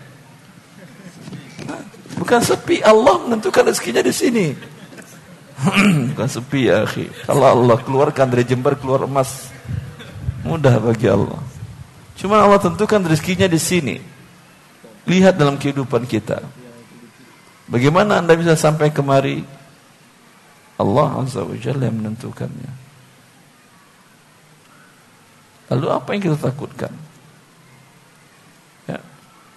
Lihat ketawakalan burung, belajar kita tawakal dari burung tadi ya akhi. Burung dapat makan, cek cek cek, selesai. Habis itu pulang sore ke sarangnya. Kandang atau sarang? Sarangnya. Baik. Apakah dia sediakan makanan untuk sebulan? Hah? Lalu lebih pintar mana Anda dari burung? Pintar kita, iya betul pintar, tapi lebih tawakal mana? Berarti haruskah kita tidak boleh nyimpan beras di rumah Ustaz? Saya juga nggak ngelarang. Dan Nabi pun pernah menyimpan beras. Maaf, Nabi nggak pernah menyimpan beras. Nabi menyimpan gandum dan kurma. Pernah menyimpan kurma untuk satu musim korma dalam jumlah yang besar. Ketika korma dari Khaybar beliau dapatkan. Secara syar'i boleh. nggak ada masalah. Asal tidak berlebih-lebihan dalam hal ini. Tetapi burung lihat ketawakalannya. Ya, tawakal yakin Allah akan memberinya rezeki untuk besok harinya. Tidur dengan cara aman, nggak berpikir dia besok saya terbang ke mana ya, di mana yang lebih mantap ya. Ah, coba lihat dulu di Google di mana. Enggak. Dia terbang kadang ratusan kilo. Apalagi tuhur tuyur muhajirah yaitu burung antar benua. Yang dari benua utara ke selatan, selatan ke utara ketika musim dingin dan panas. Siapa yang ngajarin mereka seperti ini? Enggak pernah sekolah mereka ya, akhi. Baik. Allah Azza wa. Lalu kenapa anda takut? Padahal anda sudah diberikan oleh Allah akal untuk bisa mencari rezeki tadi. Allah barik fikum. Terus, Pak. Ustadz, ini ya. ada beberapa pertanyaan yang saya rangkum, Tad. Fadal. Supaya sekaligus. Masya Allah. Ustadz sekarang berkembang jasa penjualan makanan dengan GoFood. Di satu pihak kami merasa bahwa ini menguntungkan karena tidak harus punya gerai dan langsung dikirim. Tapi setelah saya hitung-hitung, totalnya ada pajak sebesar 15%, lalu dijumlahkan lagi ada ber, ada pajak lagi yang totalnya itu 10% dari total pinjam, total pajak per item yang kita jual. Satu sisi saya untung karena lebih cepat menjualnya, tapi tetap saja ada pajak di dalamnya. Ini bagaimana Ustaz? GoSend, GoPay, GoFood dan lain-lain. Anda sebagai siapanya? Penjualnya Penjual, atau penjual, drivernya penjual, atau pembeli? Penjual. Yang punya gerai GoFood. Berarti kata dia saya rugi juga ujung-ujungnya. Ada karena ada pajaknya tuh. Pajak bukan urusan saya. Pajak itu menerapkan hanya adalah negara. Ya, kalau Anda tidak ingin pajak tentu nggak bisa jualan. Ya, Anda tidak berdosa karena Anda pihak yang dizolimi. Tapi yang berdosa adalah pihak yang menzolimi Anda. Maka lihatlah usaha Anda tadi. Kalau pajaknya lebih banyak, kapan ada dapat untungnya? Jelas? Lebih baik Anda jualan kecil-kecilan yang nggak ada pajak. Jelas? Taib. Untungnya jelas halal untuk Anda. Ustadz, saya punya usaha jual beli mobil. Sebenarnya saya sudah ingin terhindar dari riba ya. dengan menjual tunai dan tidak pakai leasing. Tunai tidak pakai leasing. Ya. Ada yang beli? Tapi ada yang beli, Tad. Ada. Yang beli pakai leasing sendiri. Ah, maksudnya gimana? Nah, dia pakai leasing orang lain, saya tetap terima tunai. Ah, gitu. Saya kena riba nggak, Tad? Tidak. Asal jangan Anda bantu sama sekali urusan leasing dia. Ya, taunya uang masuk baru ah, dibuat akad jual beli, baru balik nama. Tapi lebih baik lagi Anda tawarkan kepada pemilik mobil agar orang itu bayar langsung nyicil ke yang punya mobil. Paham? Dengan harga lebih mahal. Kira-kira mau nggak pembeli? Pembeli mau yakin. Penjual mau?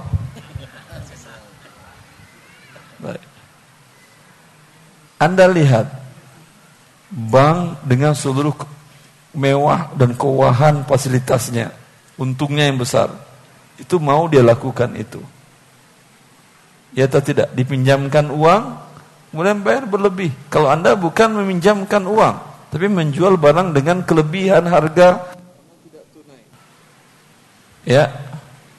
Jelas ini. Ada yang mau dan banyak yang mau. Saya ada dua kasus yang saya alami. Yang satu malah non muslim. Ada salah seorang jamaah nelpon ke saya, Ustaz, saya ingin beli ruko Ustaz. Ruko itu milik non muslim. Dia menawarkan harga rukonya 2M Ustaz. Saya sudah mengajukan pembiayaan ke salah satu bank syariah, tapi sampai sekarang belum keluar-keluar. Rukonya keburu dibeli orang. Ada rekomendasi Ustaz keluar maka kemudian saya katakan tunjukkan Anda dengan skema bank syariah. Tapi saya tunjukkan Anda skema seperti ini. Bagaimana Ustaz? Dengan bank syariah Anda sudah dapat angkanya berapa nanti yang harus Anda bayar dari pembayaran tadi. Sudah jelas Ustaz. Harga dari 2M tadi saya harus bayar nyicil ke dia 2,7. Berarti beda 700 juta. Saya katakan sudah selesai. Datang Anda ke yang punya ruko, bilang ke dia, "Pak, saya beli ruko Anda dengan nyicil tapi bukan 2M." 2,7 M. Mau nggak? Mau. Walaupun dia dan muslim. Tapi terlambat ada denda ya Pak. Dan surat-suratnya balik namanya nanti kita taruh di notaris. Kalau lunas baru balik nama. Ya. Yang non muslim tadi mau. Kenapa tidak mau? Bank saja dengan biaya profesional yang mahal mau terima itu. Ham. Masa yang orang fikir nggak mau? Mau dia dan bahkan nego dengan pihak tadi akhirnya dia ngasih potongan 150 juta. Berarti 2,7 menjadi 2,5 setengah. Ya, lalu dia bilang, Ustaz, Alhamdulillah Ustaz, dia mau. Dan dia pun memberikan potongan 150 juta. Ini saya anggap laba Ustaz. Laba ini saya mau bagi dua dengan Ustaz. Mohon nomor rekening Ustaz, saya akan kirimkan sekarang. Saya bilang, Alhamdulillah Anda bisa membuat akad yang halal ya tanpa harus pakai bank. Ya. Masalah hadiah Anda laba tadi, insya Allah saya terima setelah hutangmu lunas. Kau masih ada hutang 2,5 lima setengah masih mau ngasih laba ke orang. Malah laba dari mana? Utang masih 2,5 m. Nanti kalau sudah lunas saya kirimkan, beritahu saya. Tapi alhamdulillah sampai sekarang belum beritahu, mungkin berarti belum lunas. Jelas ya ikhwan? Yang non muslim aja mau masa Anda tidak mau? Jelas tadi jual ada kasus yang lain pejabat senior di Kementerian Keuangan, dia jual rumahnya 3,5 M di daerah Bekasi, daerah elit di Bekasi. Yang beli tidak mau pakai bank, dia pun senang. Tidak pakai bank, dengan cara cicilan. Lalu mereka buat akadnya, pihak notarisnya bingung. Gak ada selama ini nanti gimana kalau dia nggak bayar bapak rumah bapak bagaimana? Kata notaris. Maka pejabat tadi nelfon ke saya, Ustadz, saya mau pengen jual nggak pakai bank, orangnya pun mau nggak pakai bank, saya pun setuju. Tapi bagaimana mengamankan hak saya kalau terjadi uang prestasi? Oh gampang. Pegang semuanya di notaris. Kalau pada saat terjadi uang prestasi dia tidak mampu lagi membayar, maka notaris menjualkan ke pihak ketiga dengan cara tunai. Ambil sisa hak anda, sisanya kembalikan ke orang itu. Oh, iya Ustaz ya saya buatkan pasal itu, saya kirimkan, dikirimkan notaris sudah selesai. Itu dua kasus, yang satu muslim, yang satu non muslim. Anda mau contoh yang mana? Tetap yang haram juga urusan Anda. Assalamualaikum Ustaz, apakah hukum L MLM multi level marketing? Ah. Apakah ada LL MLM syariah? Ah, Dan apa hukumnya jika kita cuma bantu-bantu saja tat, tapi bukan members? Masih tat. Allah ya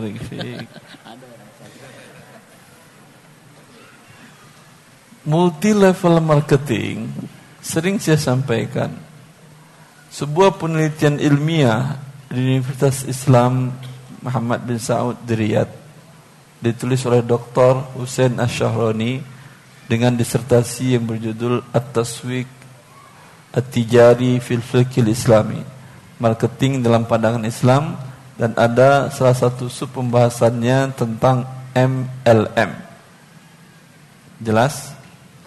Beliau memberikan kesimpulan setelah panjang lebar Kata beliau dari seluruh ya Fatwa ulama dunia Lembaga fatwa dunia Saya belum menemukan satu pun lembaga fatwa kaum muslimin dunia yang menghalalkan MLM. Semuanya mengharamkan. Jelas? Maka dari mana munculnya syariah lagi fatwanya? Wallah ta'ala. Karena ini mengandung unsur riba dan unsur judi. Ya. Rinciannya ribanya adalah ketika seorang peserta multi level marketing tadi dia membeli barang dan diiming-imingi bonus sekian miliar. Harga barang cuma satu juta, bonus satu miliar. Apakah dia akan lihat nilai barang ini layak atau tidak, bagus atau tidak? Akan dilihat? Pasti tidak. Matanya jadi buta dengan satu miliar. Ya, berarti barang hanya kedok Intinya tukar uang satu juta dengan satu miliar. Ini apa namanya? Riba. Kemudian yang dapat satu miliar apakah seluruh peserta? Tidak, kalau dapat tutup dia lagi. Yang dapat dari hitungan hitungan matematis beliau sekitar 4% dari 96 dari 100%. Berarti 96% tidak dapat, 4% dapat. untung-untungan dengan nasib-nasiban 50 dapat 50 tidak dalam judi biasa. Umpamanya judi koin. Kamu pilih koin ini, beliau pilih koin ini. Sama-sama ngasih satu juta satu juta. Siapa yang keluar dapat bisa anda bisa dia yang dapat. Lalu dilempar ke atas. Berapa persentase untung ruginya? 50 50. Haram atau tidak ini? Haram judi padahal kemungkinan dapatnya 50%. Tapi kemungkinan tidak dapatnya juga 50% haram dan judi. Ya, kalau ini kemungkinan dapatnya 4%, 96 tidak dapat. Ini judi atau apa namanya?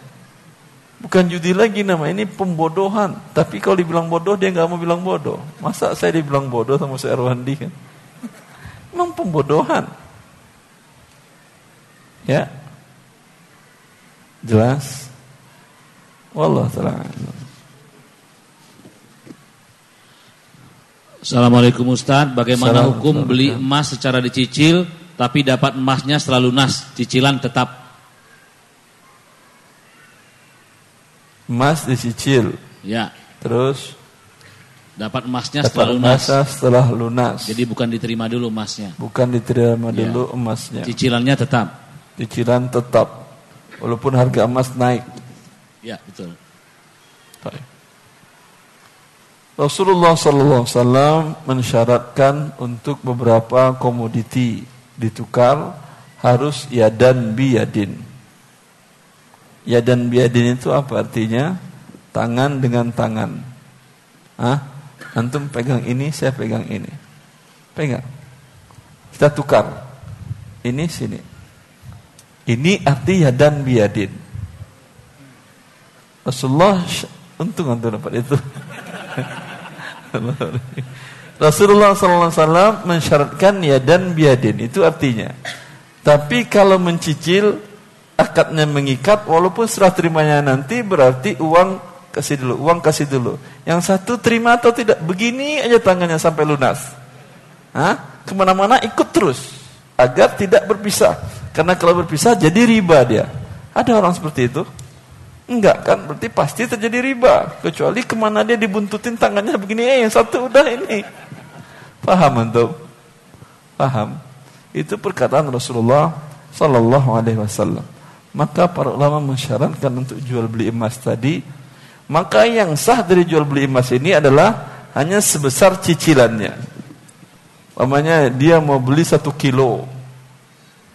Ah, dengan cara mencicil setiap bulan dia bayar 60 juta. Berarti berapa itu?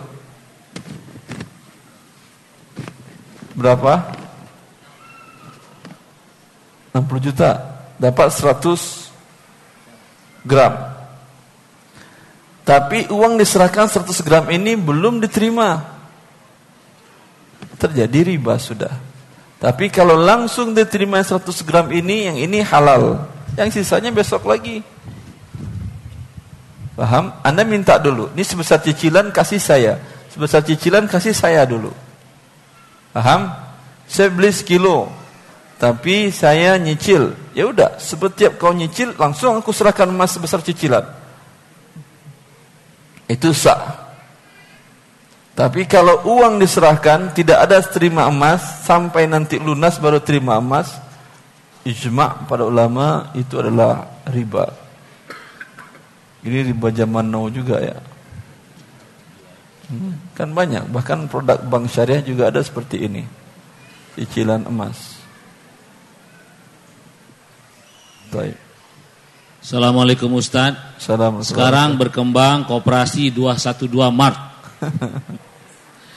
Apakah boleh saya ikut dan bagaimana hukumnya Tad? Baik.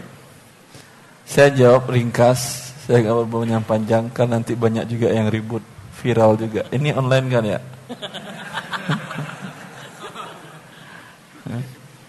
saya tidak menganjurkan Anda.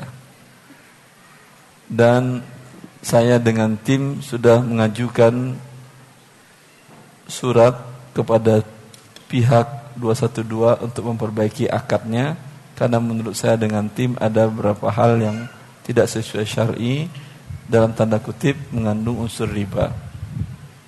Ya, semoga mereka mau memperbaiki akad-akadnya. Cukup saya kira. Oh, cukup. Jelas ya. Oke, baik. Selanjutnya. Assalamualaikum Ustaz. Di kantor tempat saya kerja, seluruh karyawan diwajibkan untuk ikut koperasi tapi di mana koperasi itu ada simpan pinjam yang bersifat konvensional. Iuran simpanan dipotong langsung dari gaji. Mohon saran Ustadz apa yang ha harus saya lakukan? Yang Anda lakukan dengan karyawan muslim yang lain minta rubah koperasi tadi menjadi syariah. Bisa? Bisa atau tidak? Bisa. Sekarang saya dengan tim menangani koperasi karyawan besar, karyawannya lebih dari sekitar 30 ribu orang. Astra Honda Motor. Ketika sebagian kaum muslimin yang jadi karyawan ini ya tidak senang dengan perlakuan seperti ini, ini kan melanggar HAM. Seenaknya motong uang padahal akadnya haram. Mereka minta untuk dibuka yang syariah. Akhirnya pihak itu menyetujuinya. Dibuka yang unit syariah untuk koperasi tadi. Yang mau ke syariah pindah ke yang unit tadi. Selesai urusannya. Bagaimana bentuk akadnya? Tentu tidak ada pinjaman yang dibayar berlebih. Kalau bentuknya pinjaman. Tapi kalau mau barang bisa dibelikan barang dulu kemudian dijual. Bisa. Jangankan perusahaan tadi apa kantornya? Apalagi kantor yang muslim, kantor yang non muslim aja bisa. Ada teman Chevron, KKMC, Koperasi Karyawan Minyak Chevron juga sedang ditanganin oleh tim saya untuk dibuatkan skema koperasi yang unit syariahnya. Ya. Orang kafir aja mau bersyariah, masa antum enggak? saya diundang langsung untuk memberikan apa uh, sosialisasi tentang yang syariah tadi di hadapan para pejabat-pejabat Chevron di kantor pusatnya di Senayan di gedung apa itu lupa saya. Saya katakan kepada mereka, permasalahan riba bukan hanya permasalahan muslim saja. Ini adalah permasalahan kemanusiaan. Pertama, seluruh agama samawi mengharamkan riba. Dalam perjanjian lama di Taurat dinyatakan bahwa riba adalah haram. Saya tahu dari mana? Dari firman Allah dalam Al-Quran. Wa bizulmi minal ladhina hadu harramna alaihim tayyibatin uhillat lahum wa bisaddihim an sabilillah wa akhdhihim riba wa qad an. Dan karena orang-orang Yahudi mengambil riba padahal kaum Yahudi, orang-orang Yahudi sudah diharamkan melakukan riba itu kata Allah. Berarti ada dalam Taurat dan memang ada. Karena munculnya teori penghalalan riba, teori interest itu dihalalkan itu pada abad masa Renaissance ketika abad 17 Masehi. Kenapa mereka buat teori-teori untuk menghalalkan riba? Berarti selama ini riba itu halal atau haram? Hah? Haram, karena kalau dia halal nggak perlu teori dibuat untuk menghalalkannya. Paham antum? Untuk yang lain tidak ada mereka buat teori-teori untuk menghalalkan yang lainnya. Yang ini mereka buat teori untuk menghalalkan riba tadi. Karena para pembuat teori yang menghalalkan interest tadi ditentang habis-habisan oleh pihak gereja. Karena gereja mengharamkan riba dengan apa nama bahasa Inggrisnya? Bukan interest. Interest itu itu hanya denda keterlambatan. Usury. U S U R Y. Y. Usury. Ya itu di dalam Alkitab mereka. Tapi kemudian mereka gunakan kata interest. Interest itu adalah sebetulnya denda keterlambatan. Yang mereka katakan itu adalah bunga atau keuntungan mereka robah kata usury tadi dengan interest dan kemudian mereka halalkan dan pendeta mengatakan oh iya interest tidak ada diharamkan di dalam Alkitab yang ada hanya usury paham antum Dirubah denda keterlambatan dengan atau takhir. Oh iya. Kalau muslim tidak, muslim diberikan oleh Allah dan Rasulnya kaedah. Mau pakai bahasa apa pun, mau bahasa Arab yang riba tetap riba. Terus. Terus. Ustadz saya ingin bertanya, saya bekerja di perusahaan properti yang mana banyak dari konsumen saya membeli unit rumah dengan cara dicicil langsung ke developer. Masya Setiap Allah. bulan ada tanggal jatuh tempo. Apabila lewat dari jatuh tempo maka akan dikenakan denda. Lah, Pertanyaan saya Ustadz, gaji yang saya terima itu termasuk riba atau tidak? Taib. Ini sudah bagus langsung ke perusahaan, ke developer bukan pakai pihak bank. Tapi jangan terapkan denda tadi. Buat robah pernyataan tadi, klausul tadi dengan tiga kali tidak bayar maka rumah akan kami jualkan ke pihak yang lain. Sisa hutang kami ambil, sisa piutang. Kalau ada bersisa dikembalikan kepada pembeli. Selesai. Jelas? Jangan anda keluar, tinggal minta perbaiki yang itu. Kalau yang itu tidak mau diperbaiki dia, ya udah keluar aja. Karena nggak ada beda Anda kerja di developer ini dengan kerja di bank kalau gitu. Terus. Ustadz bagaimana hukumnya mendaftar haji dengan menggunakan dana tabungan haji? Dana tabungan? Dana talangan haji melalui bank syariah. Masih ada sekarang? Kuota haji sudah didapat. Bagaimana baiknya? Apakah diteruskan atau dibatalkan hajinya? Cicilan melalui bank sudah selesai, tinggal menunggu pemberangkatan saja. Ah, tapi sekarang masih ada produknya sudah nggak ada kan ya? Yang ada dulu diteruskan iya, tapi produk barunya masih mereka keluarkan sekarang. Kalau sekarang mau dana talangan haji masih ada? Yang dulu ya pernah ada. Kan gara-gara itu hajian Indonesia macet ngantri 20 tahun. Ya, Tangerang berapa tahun? Ada yang 20, ada yang 23. Hah? Itu gara-gara apa? Gara-gara riba tadi. Seperti macetnya mobil di tengah jalan karena mobil dan motor riba. betul. memang betul. Coba Anda beli mobil dan motor itu tanpa pakai riba, lengang jalanan ini. Bisa tiduran Anda di pinggirnya, jangan tengah-tengah ya. Iya atau tidak? Maka solusi macet Jakarta bukan segala macam, satu aja. Tutup, keluarkan hukum riba haram, tidak boleh jual mobil dan motor, ya kendaraan di kota Jakarta dengan pakai riba, saya yakin besok sepi sudah. Hah? Jelas Anda itu? Itu yang terjadi ikhwan, gara-gara riba. Kemudian mereka pindahkan riba tadi ke dalam hajian. Apa yang terjadi? Macet hajian 20 tahun. Subhanallah. Enggak berpikir mereka ya. Ya. Mereka enggak berpikir itu. Hajian jadi macet gara-gara antrian gara-gara talangan riba tadi. Walaupun produknya milik bank syariah. Dari mana ribanya kita jelaskan. Untuk mendapatkan seat kuota bayar 25 juta dulu. Nanti ketika akan berangkat itu disesuaikan dengan pembayaran di waktu itu. Mungkin jadi 35 tergantung dolar di waktu itu. Mungkin bisa tu, turun enggak yang jelas ya. Hanya 35 atau 30 atau 40 dan seterusnya. Untuk mendapatkan seat tadi bayar 25 tadi harus tunai. Dahulu pernah dibuka dana talangan haji, dana talangan. Datang ke bank syariah, ya ditawarkan Anda punya uang berapa? Sisanya punya 5 juta, ditutup 20 oleh bank syariah. Punya 10 juta ditutup oleh Bank Syariah 15 juta dan seterusnya. Dan dikenakan biaya administrasi. Biaya administrasi ini tidak lumrah. Ya. Dia sama dengan bunga. Buktinya apa? Berbeda besaran pinjamannya, berbeda biaya administrasinya.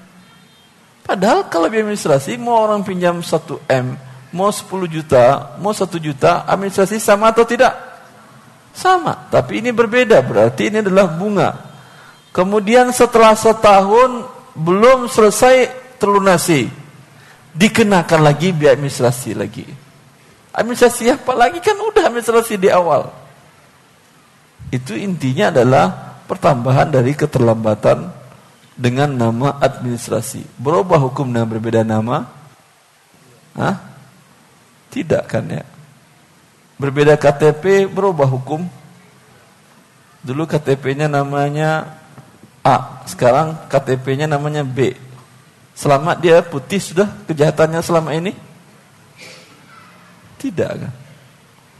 Baik. Yang masalahnya tadi yang terlanjur apa boleh buat? Ya. Ya. ya. Eh, sekarang sudah lunas, sudah berangkat. Ya. Ada yang marah-marah kayaknya. Ya. Ini uh, terakhir Ustaz. Eh, Fadal terakhir, Alhamdulillah. Assalamualaikum Ustaz. Izin bertanya. Seringkali alasan-alasan yang dipakai dalam mempertahankan profesi riba di antaranya satu, menafkahi anak istri. Jadi ini bagian dari ibadah. Bagian Kedua, dari ibadah. menghidupkan ekonomi masyarakat dan menyediakan lapangan pekerjaan untuk jutaan pelaku usaha dan keluarganya. Ini alasan ya, Tar ya.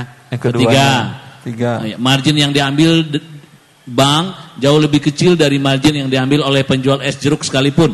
Jadi bank jauh lebih kecil dibanding yang jual makanan. Ha, Pertanyaannya Ustaz, Pertanyaannya. bagaimana menasehati orang-orang yang selalu menggunakan alasan ini Taib. untuk tetap mempertahankan ribanya? Ya. Pertama apa kata dia?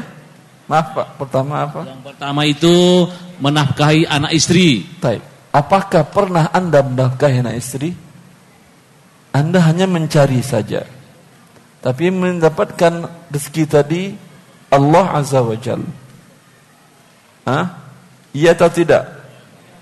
Kadang anda hanya melangkah dari luar rumah, lalu datang orang, Papa, apa, tolong bantuin cariin dong, saya mau beli rumah. Oh iya, itu rumah si Fulan. Langsung dapat anda fee 2% dari 10 miliar. Hah? Cuma mau melangkah dari rumah. Kalau Allah memberi kan mudah. Iya atau tidak? Bukan Anda, Anda hanya berusaha saja. Dan Allah sudah atur cara berusaha yang halal. Ya, dengan cara yang halal kata Allah. Kalau Anda dapatkan dengan cara yang riba, sesungguhnya yang Anda berikan kepada anak istri Anda bukan nafkah, tapi neraka. Rasulullah SAW menyatakan di hadis riwayatkan oleh Imam Ahmad, lahmun nabata min suhtin fannaru awla biha. Tubuh yang tumbuh dari makanan yang haram, dari harta riba, maka api neraka lah yang pantas membakarnya. Maka orang tua yang memberikan harta hasil riba kepada anak istrinya, dia bukan memberikan nafkah, tapi memberikan neraka ke dalam perut istri dan anaknya. Ini yang diyakini oleh wanita salaf dahulu. Dikisahkan oleh Imam Al-Ghazali di dalam bukunya kata beliau adalah wanita salaf, wanita dahulu selalu menasihati suaminya bila suaminya hendak keluar rumah. Wahai suamiku, keluarlah dan carilah rezeki Allah yang halal. Aku dan anakmu masih bisa bertahan menahan lapar kalau engkau pulang tidak membawa rezeki, tidak membawa nafkah. Masih bisa aku hidup. Tetapi aku dan anakmu tidak akan bisa bertahan kalau yang kau bawa pulang adalah neraka Allah, yaitu harta yang kau dapatkan dengan yang haram, kau berikan kepadaku dan anakku. Kami tidak kuat menahan api neraka Allah. Kalau seperti ini setiap disampaikan oleh istri kepada suaminya, saya yakin suaminya udah nggak jadi kerja ke bank, tidur aja di rumah. Lebih baik tidur daripada dia pulang membuat neraka. Ya atau tidak? Bilang suami, udah tidur aja kau daripada kau pulang bawa neraka. Hah? Itu alasan pertama. Yang kedua apa tadi? Bukan lapangan pekerjaan kan? Bukan lapangan kerja dilupanya, lapangan neraka yang dibukanya ya akhi. Kalau lapangan kerja sesuatu yang halal, bukan sesuatu yang haram. Ah, yang ketiga apa kata dia? Apa ada yang ingat tadi apa tadi? Bunganya lebih rendah. Taib. Bunga lebih rendah daripada margin es jeruk. yang halal ya Allah mengatakan wa ahallallahu al-bai'a wa harrama riba Allah halalkan jual beli dan Allah haramkan riba walaupun margin jual beli tadi lebih besar daripada margin riba margin riba tadi umpamanya pertambahan riba tadi 0,0001 kali satu hari kali sekian ya yang margin jual beli jeruk tadi bukan 0,0 tapi 10 persen. Tapi Allah mengatakan 10 persen halal 0,000 ini haram. Mau apa anda?